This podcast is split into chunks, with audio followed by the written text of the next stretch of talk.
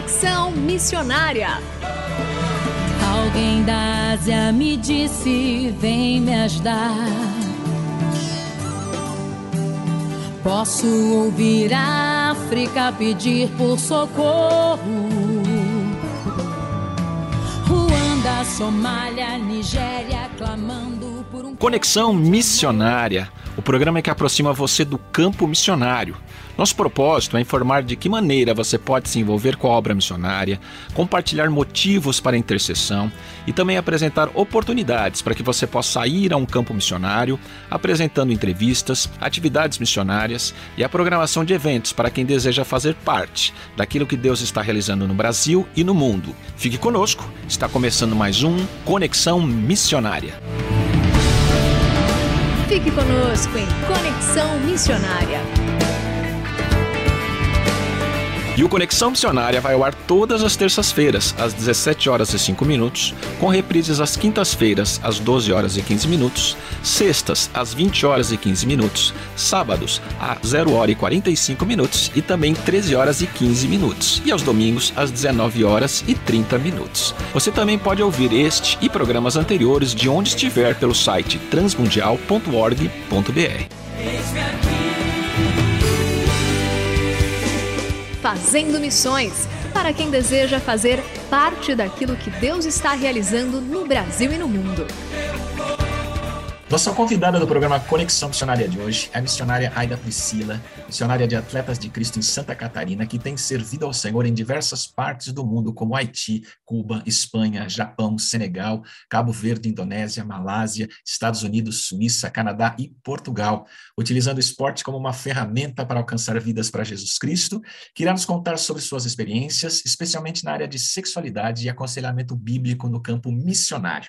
Missionária Aida, obrigado por atender ao convite do Conexão Missionária e seja bem-vinda. Obrigada, pastor, pastor Renato. Para mim é um privilégio fazer parte do que Deus está fazendo por intermédio da Rádio Transmundial. Contem comigo e é isso. Obrigada pelo convite. Você voltou ao Brasil em 2018 para fazer uma pós-graduação em Teologia e Interpretação Bíblica é, e escrever um artigo científico na área de aconselhamento bíblico e para desenvolver um estudo na área de sexualidade, auxiliando assim os pais cristãos que possuem filhos na prática da homossexualidade a lidarem com os mesmos à luz das sagradas escrituras. O que a despertou para adicionar seu ministério nesse tema? Então, pastor, após uma entrevista a um programa aqui de Santa Catarina e ter tornado o meu testemunho público, então a minha própria experiência e as demandas após essa divulgação desse testemunho que parte dele relata a prática da homossexualidade, ao qual eu vivi durante alguns anos.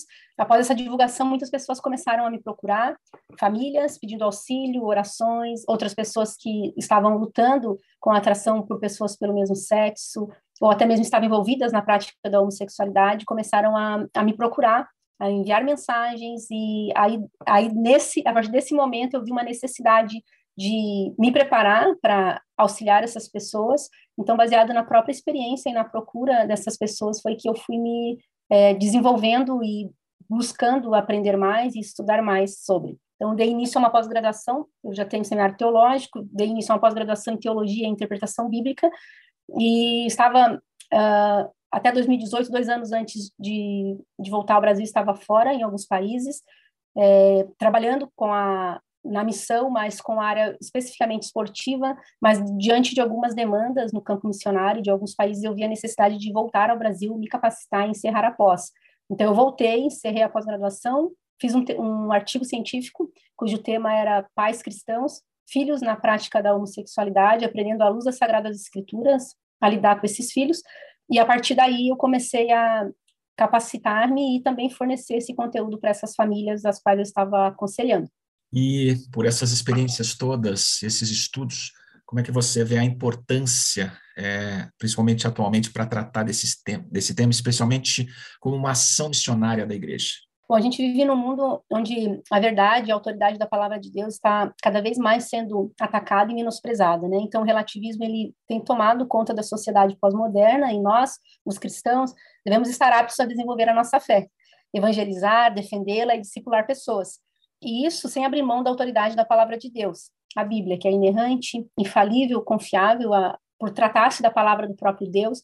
Então, eu vejo que dentro dessas questões de ações missionárias da igreja, nós precisamos estar atentos ao mundo ao nosso redor, a essas demandas que muitas vezes estão dentro da própria igreja, muitas vezes nós não é, damos a devida atenção a isso, ou por negligenciarmos, ou por pensarmos que dentro da igreja não há esse tipo de problema, né?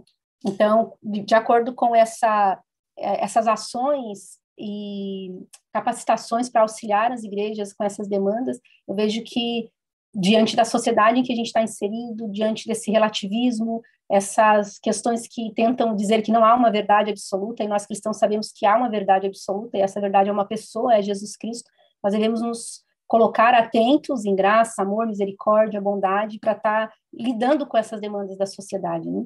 É, com certeza, uma, a realidade da igreja, ela ela puxa para essa questão desses estudos de, sobre sexualidade, especialmente sobre a questão da homossexualidade, e como você orientaria os líderes e os pastores da igreja para começarem uma abordagem na igreja com os membros nessas áreas? Bom, eu vejo que, primeiramente, é, e esse acho que é o grande desafio de nós como líderes e cristãos, como conselheiros, que não devem abrir mão das, da autoridade bíblica e das verdades contidas nas Sagradas Escrituras, nós primariamente acredito que temos que abrir mão e lutar contra alguns tabus, contra alguns é, preconceitos muitas vezes que temos.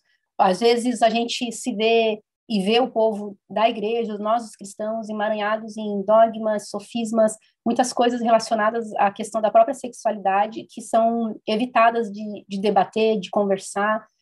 E eu, particularmente, nesses anos todos de caminhada, tenho visto que falta, de alguma maneira, em alguns aspectos, um preparo dos nossos líderes, nós mesmos como líderes, estarmos é, buscando nos atualizar, é, entender essas demandas da sociedade, da própria igreja, mas eu diria que, primeiro, nós cristãos precisamos ter um entendimento correto do que é o aconselhamento bíblico, né? Ele é utilizado para os cristãos, os que não têm a Cristo, primeiramente, devem ser evangelizados, né? E não há como um homem que não nasceu de novo se submeter ao que a palavra de Deus exige. E às vezes nós queremos que as pessoas que não nasceram de novo obedeçam a palavra. E às vezes nós falhamos porque nós vamos, podemos até estar produzindo apenas pessoas moralistas que em determinado momento vão falhar em cumprir aquilo que se podem até se dedicar a vir a fazer. Mas por intermédio da ação do Espírito Santo a gente sabe que o homem ele pode ganhar vida para crer na mensagem que pregamos. Então a santificação ela é uma decorrência daquilo que a gente entende por regeneração. Né? Então, o homem ele ganha vida para crer no Evangelho, para então ele obedecer às Sagradas Escrituras e se deleitar em Deus. Então, acho que o primeiro ponto é a gente fazer essa distinção, identificar aqueles que não nasceram de novo, evangelizá-los, e aqueles que já nasceram e lutam contra essas tendências ou essas lutas pecaminosas, abordá-los da maneira correta, com o aconselhamento bíblico, com o discipulado. Segundo, eu creio que a gente deve romper com esses estigmas que eu falei, dogmas religiosos, que não são bíblicos e que muitas vezes permeiam as igrejas. Então, trazendo esse entendimento correto sobre o padrão sexual estabelecido por Deus e, ao mesmo tempo, respeitar, amar e defender o evangelho diante daqueles que não têm a Cristo como Senhor e Salvador. E, às vezes, nós falhamos nisso. Eu, por exemplo, quando vivia a prática da homossexualidade, tinha uma certa repulsa e desprezo pelos cristãos, pela maneira que, muitas vezes, alguns é, me tratavam ou tratavam a comunidade a qual eu fazia parte é, de uma maneira que, às vezes, soava até preconceituosa e com raiva, ódio, ira. Então, acho que o ponto principal é estabelecer realmente, de fato, é, essa compreensão de, de graça, de misericórdia nos relacionamentos interpessoais com os descrentes, né? E há muitas dúvidas sobre a sexualidade no meio cristão, né? Eu vejo que há muitos cristãos que precisam de ajuda e orientação nessa área, e até mesmo na luta contra outros pecados sexuais, e muitas vezes nós líderes é, não estamos preparados para orientar e conceder a direção e a ajuda necessária nessa área, né? Então, eu vejo que muitas vezes nós temos uma boa intenção, mas falhamos no exercer graça, misericórdia, paciência, compaixão com aquele que ou ainda não venceu determinados pecados, ou está lutando contra determinadas práticas pecaminosas, ou aqueles que ainda de fato nem nasceram de novo, né? Então, devido a essa falta de preparo de alguns líderes cristãos, eu vejo que pessoas que vêm procurar a minha ajuda, por exemplo, é, por, claro, tem um ponto de identificação, que foi ter o testemunho público, né? Então, uma vez que o testemunho se tornou público, não só pessoas que lutam contra a atração pelo mesmo sexo ou que estão na prática da homossexualidade, mas outras pessoas com vários outros contextos pecaminosos me procuram porque viram alguém falar abertamente a respeito daquilo que vivia ou das suas lutas. Então eu vejo que muitas vezes essas pessoas elas têm um receio de abrir para os líderes locais, porque talvez a capacitação, aí vou entrar nesse, nessa conversa que é um pouquinho delicada, mas que parece-me que talvez a capacitação desses líderes, não apenas em conhecimento, mas principalmente em graça, misericórdia, paciência e amor, que eu vejo que é o caminho que estabelece a confiança, que é então precedida do pedido de ajuda e de confissão, né?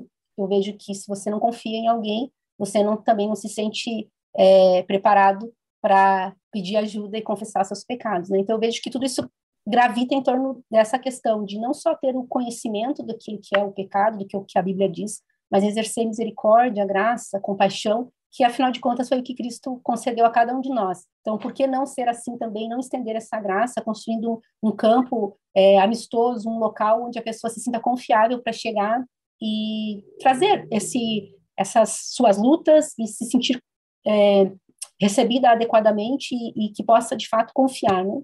Eu costumo dizer que muitas vezes, ah, por não haver esses pontos de identificações, as pessoas elas se travam, né? elas, elas não, ou elas dão nome generalizando, ah, eu tenho problema com a lascívia, por exemplo, tá, mas o que, que significa isso especificamente? Vamos dar nome, né, que lascívia é uma coisa geral, a gente sabe de onde ela vem, mas então vamos entrar de fato, tá, o que que é, qual é o teu problema, é a pornografia, é a homossexualidade, é o sexo fora do casamento, o que que é, de fato, teu problema, né? Então, às vezes a gente tem dificuldade de atingir o ponto principal daquela luta, porque a pessoa, ela tenta generalizar com o intuito de de simplesmente trazer um pedido de oração ou um pedido de ajuda, mas muito genérico. E quando ela entende que você está ali para ajudá-la e que você, tanto quanto ela, tem uma luta travada, né? Porque todos nós somos esse paradoxo, temos a nossa natureza adâmica, lutamos contra o pecado, mas a Bíblia também diz que somos santos. Então, quando acho que quando a pessoa enxerga um outro ser humano do outro lado, ouvindo com as mesmas lutas, fica muito mais fácil de trazer as suas lutas e o seu pedido de ajuda. Muito bem. Nós então continuaremos na próxima semana essa entrevista com a missionária Aida, nos contando suas experiências na área de sexualidade e aconselhamento bíblico, especialmente no campo missionário. Missionária Aida, muito obrigado por enquanto e até o próximo Conexão Missionária. Obrigada, pastor. Deus abençoe a todos os ouvintes e que ele continue falando aos nossos corações. Até a próxima semana.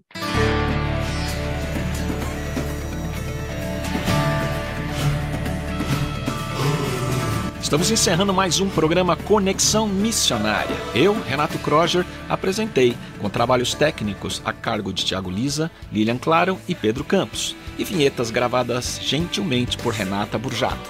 A você que esteve conosco até agora, o nosso muito obrigado.